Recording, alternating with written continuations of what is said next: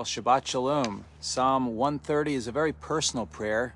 It's a very personal prayer out of the depths of drowning in need and a prayer really bringing about revival of the soul, revival of the soul and closeness to God. So Psalm 130 out of the depths he says, I have called to Adonai. So on this Shabbat, let's read Psalm 130. It's probably out of the time of Nehemiah when it was written. And again, a psalm of ascents, a song of a song, Shir Hama'alot, song of ascents, one of the ascending psalms.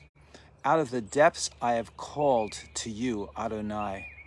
And this word depths is picture of water. So you're drowning in water. He's drowning out of out of in in many things, out of despair and problems. He says, "My master, hear my voice, Adonai, uh, hear." My, my voice, my, my calling to you. Let your ears be attentive to the voice of my supplications. If you, God, should mark, should take account of iniquities, my master, who could survive? Who could survive? Literally, it's saying if you should watch over, if you're guarding, watching over iniquities, you know some people that's all they do is they're they're they're taking count of people's sins. They're watching over their sins. They're they're looking to see where people deviate from you know and what they're doing wrong. That's a horrible thing isn't it? But god doesn't do that thank god. And the word for sins here for iniquities is actually ava from avon from ava. It means to deviate from the way to to deviate. The idea of bending the idea of bending or twisting and distorting, going from the way. God says he doesn't do that. He says the psalmist says, if you, Lord, should watch over, shamar, you're guarding and you're you're looking. That's what you're looking for people to stumble and to go out of the way. Oh God, if that was the case, who could amad? Who could stand? Nobody. Nobody could. But rather, for you, with you is forgiveness, sliach. Sliach in Hebrew, God forgives, He wipes away. With you is forgiveness in order that you be feared. If you think about God being feared, when He is feared, things are cleared. When forgiveness is applied and God forgives our sins, it, the way is cleared to know God. Because sin, uh, deviating from the way, it kind of mutters and, and murk, makes it murky, our relationship with God. So there's not a clearness a clarity of closeness with Him. So the blood of Yeshua washes away the forgiveness of God, the forgiveness of God, the removal of our sins through the blood of Yeshua, through the Word of God. Now are you clean through the Word that I've spoken to you, Yeshua said. The Word of God cleanses. The blood of Yeshua has paid for us, and the Word of God cleanses. The Spirit of God renews and cleanses. And what happens is now we have that closeness is renewed. The fear of God, remember, Yareh Adonai is the means that uh, I'm God conscious. I'm close. I'm aware of His presence, and the presence of God is not distanced, uh, distant and remote. I'm not distanced from Him, but actually I feel closer to Him. Near, that nearness is experienced once again. So if God should watch iniquities, He doesn't. He's not watching uh, us to deviate from the from the way. My master, who could stand? But with you for, is forgiveness in order that you be feared. I'm conscious of you once again, Yareh, fear of God. I hope for Adonai. My soul hopes. I'm hoping. I expect progress. In His Word, I hope for Him. I, and in His Word, I wait.